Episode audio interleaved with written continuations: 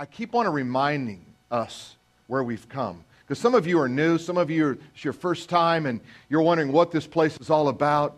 But really, if you go back just 14 months and a couple of weeks, we really were in a living room with no money, no equipment, no resources, not knowing what God was going to do. And today, we are going to have our meeting with the city on our first building, and we are buying a $3 million building that we're going to renovate it, and the renovation and the architecture is amazing what we're going to do with this building. The coffee shop, the juice bar, the sanctuary, the vault. We have a vault. I know you don't get excited, but I get so excited about the vault. I get so excited about the vault. I'm going to keep saying it to you. Laugh harder. But there's just so many great things that God is doing. We've started two churches, one in Big Bear, one in Abu Dhabi, United Emirates. We've released an album. I mean, this is all in a year. Just think about the miracle of God in this place. Today I got a text from my good friend Anthony, and you may remember we dedicated the baby in the womb, and he said the contractions are coming right now. I said, I'm going to give you a shout out because it was that couple who could not conceive, and we prayed for them, and she is getting ready to give birth to little Anthony probably today or tomorrow. And sometimes we forget about the miracles of God because we get so caught up in our stuff. Let me tell you something. If you're caught up in your stuff, you're in the wrong stuff. You have to get caught up in God. You have to see what God can do and what God is doing in your life and through your life, and we get so provincial in our thinking that we forget about this God who is the creator, sustainer, God of the universe, and all of your and my burdens somehow, they're like a speck of dust that hang precariously on the lip of a bucket. How's that for a metaphor? I want you to think about a great big God who is bigger than all of your problems, and you have to cast them to the cross. If you hold on to them, if you get offended, if you get bothered by them, you know what you've just proven? You've proven you have not been to the cross. You're still living in yourself and not living in the Christ-like life. And we all struggle with it. We all struggle with it, but stop. Go to the cross. When you study this doctrine of creation, and it's an amazing study because I believe it is one of the most controversial studies and doctrines that we're ever going to approach in Scripture because of the division it's made between or perceived division we have between science and God, science and the Bible.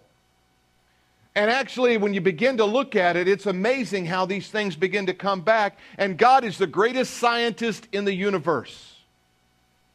There is a scientist by the name of Carl Sagan, atheistic in his perspective. This is what he said: the cosmos is all that is or ever will be. In other words, there is no God. Everything comes back to the cosmos. Another, Stephen Hawking, another atheist, had an unusual kind of a twist when theories begin to collapse around them, and everybody's in the scientific world has tried to sustain themselves with these theories, and they have to keep modifying their theories because the shelf life is about 2.5 years.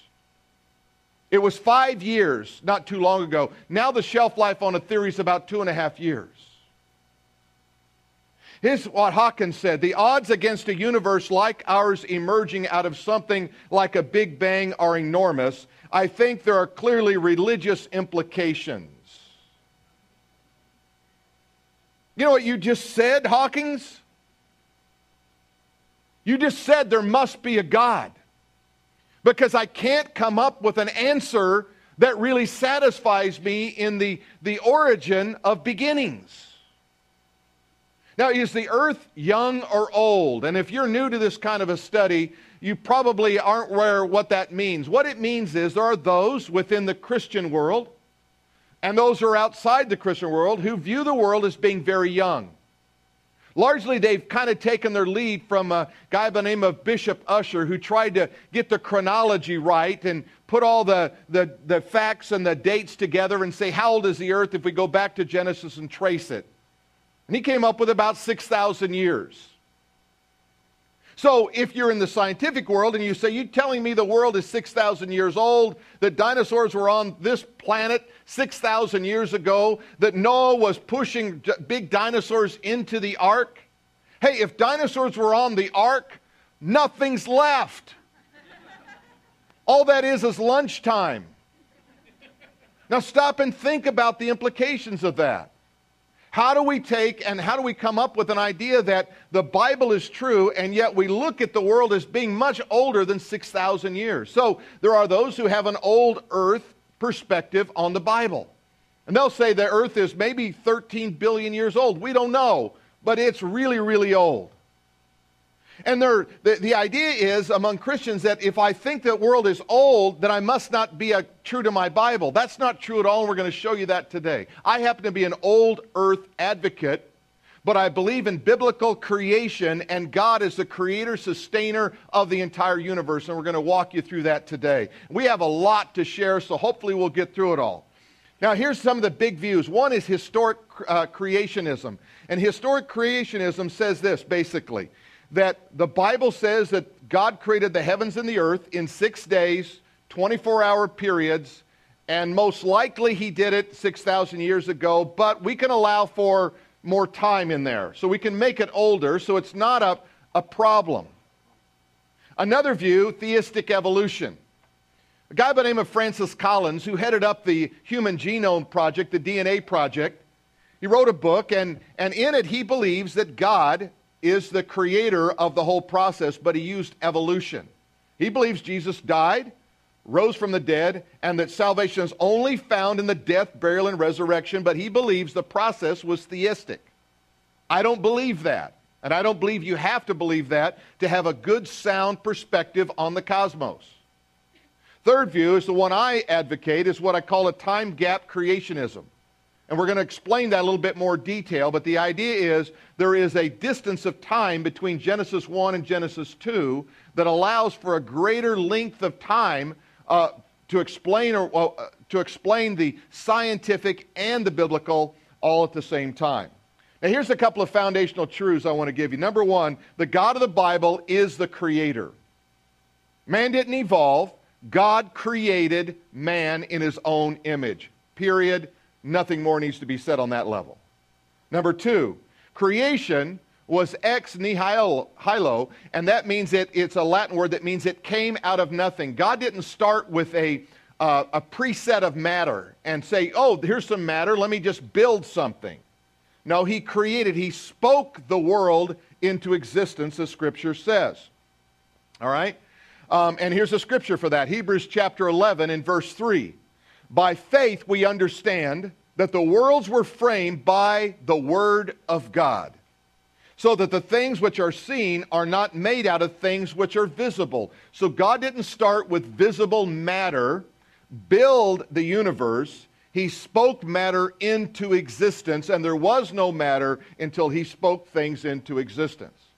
And number three, God created all things. He didn't create some things. He created all things. He created man. He created this planet, the plant life. He created angels and spiritual creatures. He created planets, the stars. He is the creator of all things.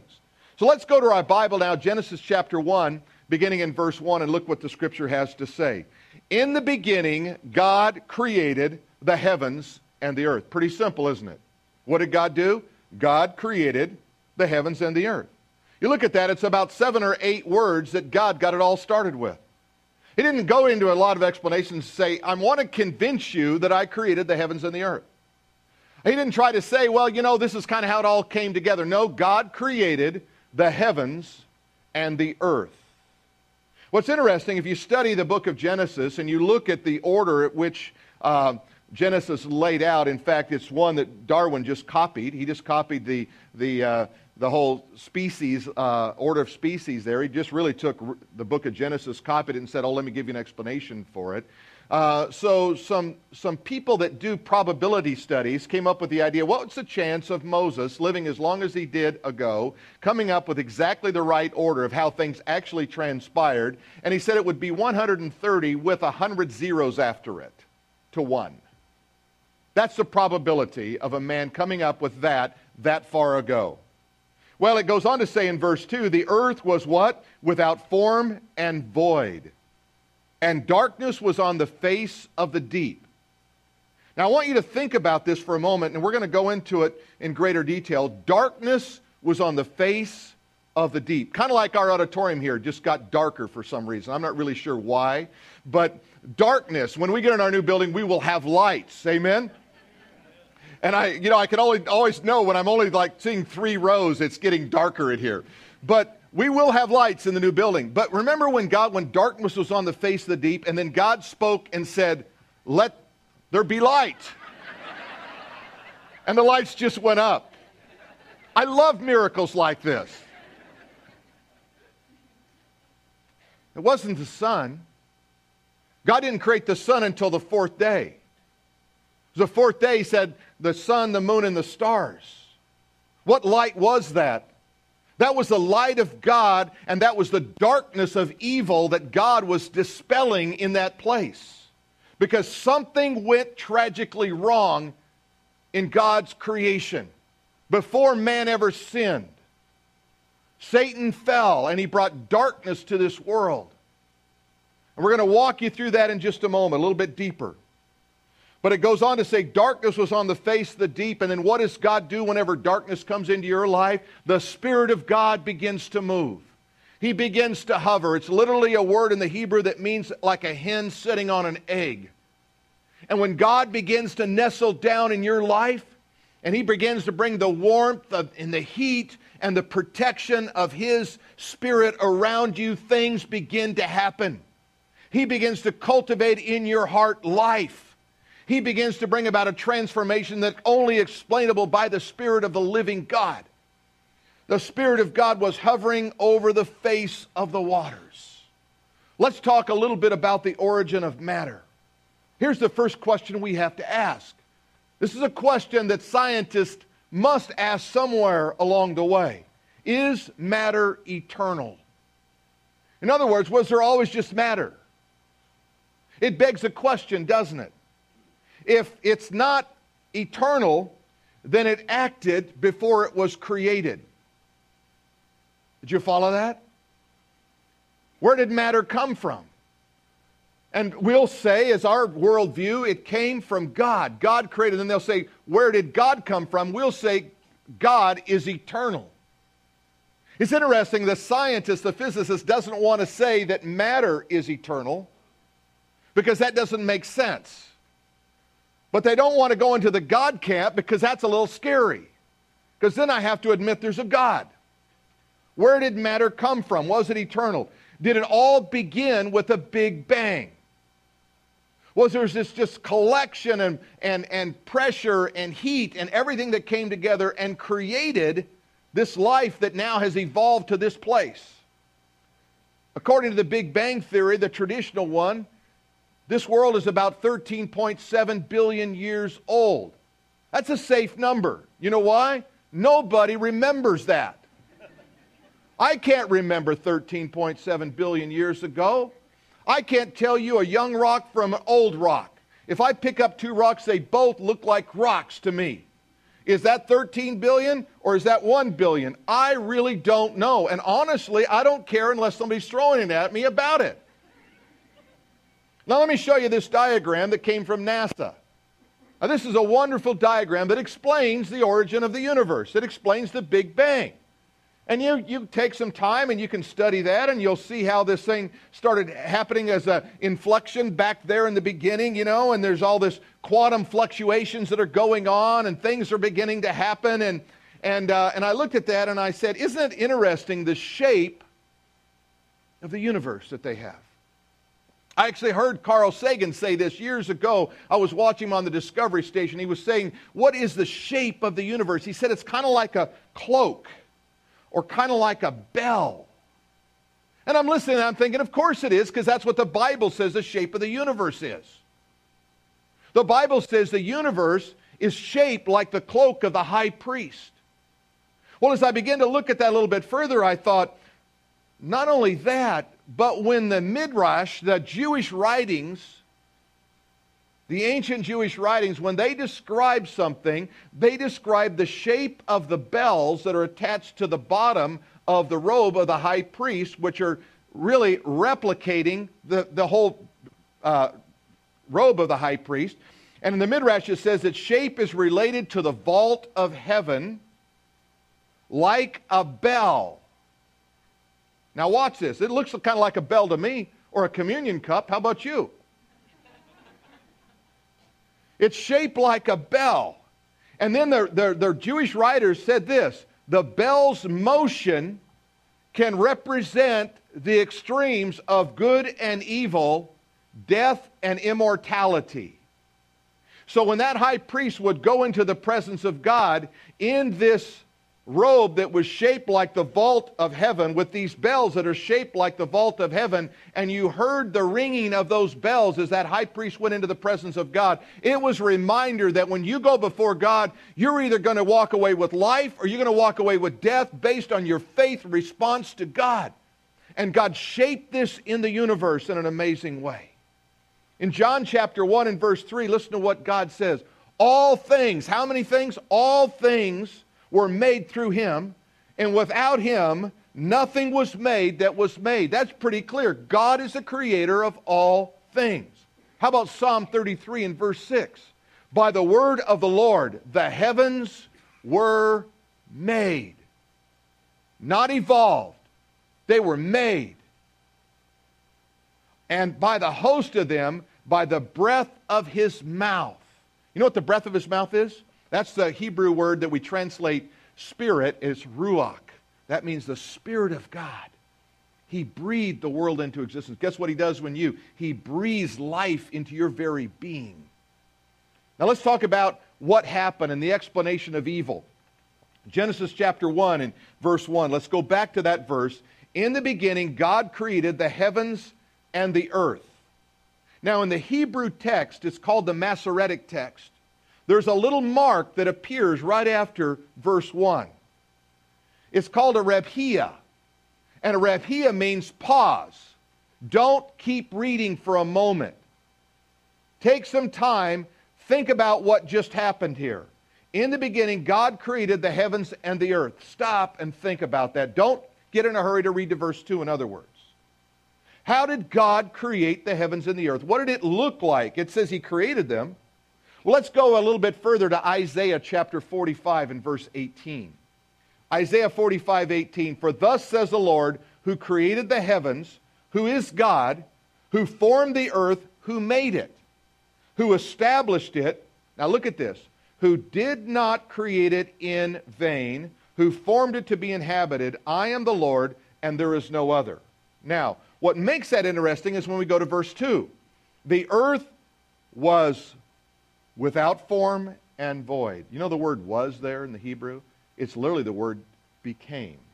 It's the same word that was used, remember, when Lot's wife became a pillar of salt? We wouldn't say she was always a pillar of salt. She became a pillar of salt. Something happened. Something changed. And so the earth became without form and void, and a darkness was on the face of the deep. What darkness was it? You see, it was a spiritual darkness that was on that. There was something cataclysmic happened to our world that changed our world. And then it says the Spirit of God was hovering over the waters. Let me tell you what I believe that darkness was. You see, when you go to the book of Genesis chapter 3, Satan is there. He's already fallen, right? Adam and Eve are there. They're given authority and dominion over all of that. And Satan shows up, and immediately he begins to try to lure them into sin, into compromise, away from God. And you say, okay, where did he come from? Because there's nothing in chapters 1, 2, or 3 that tells us of the origin of the fall of Satan or of evil. So we have to go into our Bibles and go a little deeper. So I'm going to take you on this journey, and I realize we're just going to shovel a lot of scripture to you here and a lot of ideas to allow you to go home and think about and dig deeper. But Isaiah chapter 14, look what it says.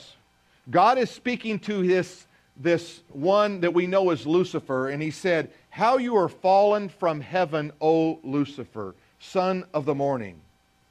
How you were cut down to the ground, you who weakened nations. For you have said in your heart, I will ascend into heaven." Now, to assume that he was ascending into heaven, what heaven? Where was he? To ascend means to go up. It says, "I will ascend into heaven. I will exalt my throne." What throne did he have? He had a throne that was somehow below heaven. So he said, "I'm going to take my throne and I'm going to lift it up to heaven, above the stars of God, and I will sit on the mount of the congregation in the farthest sides of the north.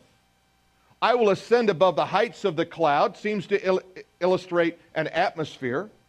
"I will be like the Most High. And yet, you shall be brought down to Sheol, to the lowest depths of the pit. Those who see you will gaze at you and consider you, saying, Is this the man who made the earth tremble, who shook kingdoms?" The earth tremble? What kingdoms? Because this is at his fall. "Who made the world as a wilderness." Who made the world? How did that happen? When did that happen? Is that what Genesis chapter 1 and verse 2 is talking about? "Who destroyed its cities, who did not open the house to prisoners." We're left with a lot of questions here, but let's go a little deeper. The other scripture that relates to the fall of Satan is Ezekiel 28. It's even more enlightening in a couple of areas.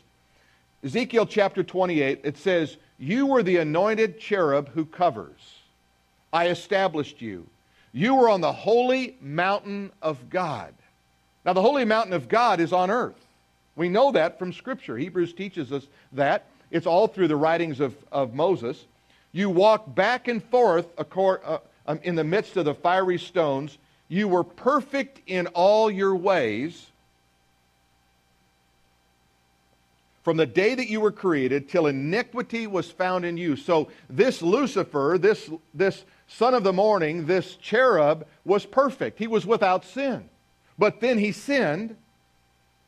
"When iniquity was found in you, by the abundance of your trading, you became filled with violence within, and you sinned." So what did God do? You tried to lift yourself up. "I cast you as a profane thing out of the mountain of God, and I destroyed you, O covering cherub, from the midst of the fiery stones."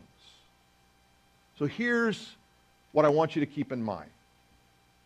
Whatever view you take of the origin of the universe, the length of the universe, how old is it, how young it is, it's not a matter that should divide us. Nobody was there. We're trying to get the best perspective and explain the most we can from Scripture. So some of you are young earth advocates. You believe the world is 6,000 years old, and you have a great little matrix of how that all works in your mind. And some of you are old earth, and some of you might even be theistic evolutionists. Can I just say this? That is not the things that ever should divide us. Those are not the things. We have to come to the place where we believe that God is the creator and sustainer of all things, that without Jesus Christ's death, burial, and resurrection, there is no life, there is no salvation, there is no hope. You're not going to make it any other way. But don't let some perspectives get in the way of this. My perspective is this. Here's what happened. God created the heavens and the earth. I don't know how long ago that was. I can take 5 billion, I can take 50 billion. It doesn't matter to me. Something cataclysmic happened to our world. And it took that world that God created and somehow it transformed it and it made it into a wilderness because of the fall of Satan. It appears from the book of Isaiah and Ezekiel that Satan was on earth, had a throne, and somehow was in some functioning capacity on this planet before Genesis 3. The details are not all there. All we have is something to guide us. And this world became a wilderness, and so when God begins this creation process, it's interesting, he only uses the word create 3 times in those 6 days of creation, and the other days he uses the word made. In other words, he created 3 things, and one of them was not the earth. What he did was He created it initially in chapter 1, but then it's almost like he reformed it. He reshaped it. He brought it back to life. The old King James had the scripture, and it kind of helped us to understand it. It said to Adam, be fruitful, multiply, and replenish the earth. In other words, the earth was plenished. Now it needs to be replenished. So, as we begin to navigate through this, I want you to look at the Spirit who moves. This idea of this argument for God and how God works and how does all of this come together is meaningless if we don't move it down to where we live. The Spirit of God was moving in that day, and the Spirit of God is moving today. It says in Genesis 1:2, the Spirit of God was hovering over the face of the water. Can I just ask you right now to imagine and to believe and to receive this idea that the Spirit of God right now is hovering over your life? Right now, He is like a hen that sits on an egg. That's what that word means. And what He's doing, He's surrounding you with His warmth. He's surrounding you with His love. And He says, I want to do something in your life. And what is it the Spirit of God wants to do? I believe He wants to do three things. I think He wants to create, first of all, new life. If you don't know Jesus Christ, He wants to create new life in you.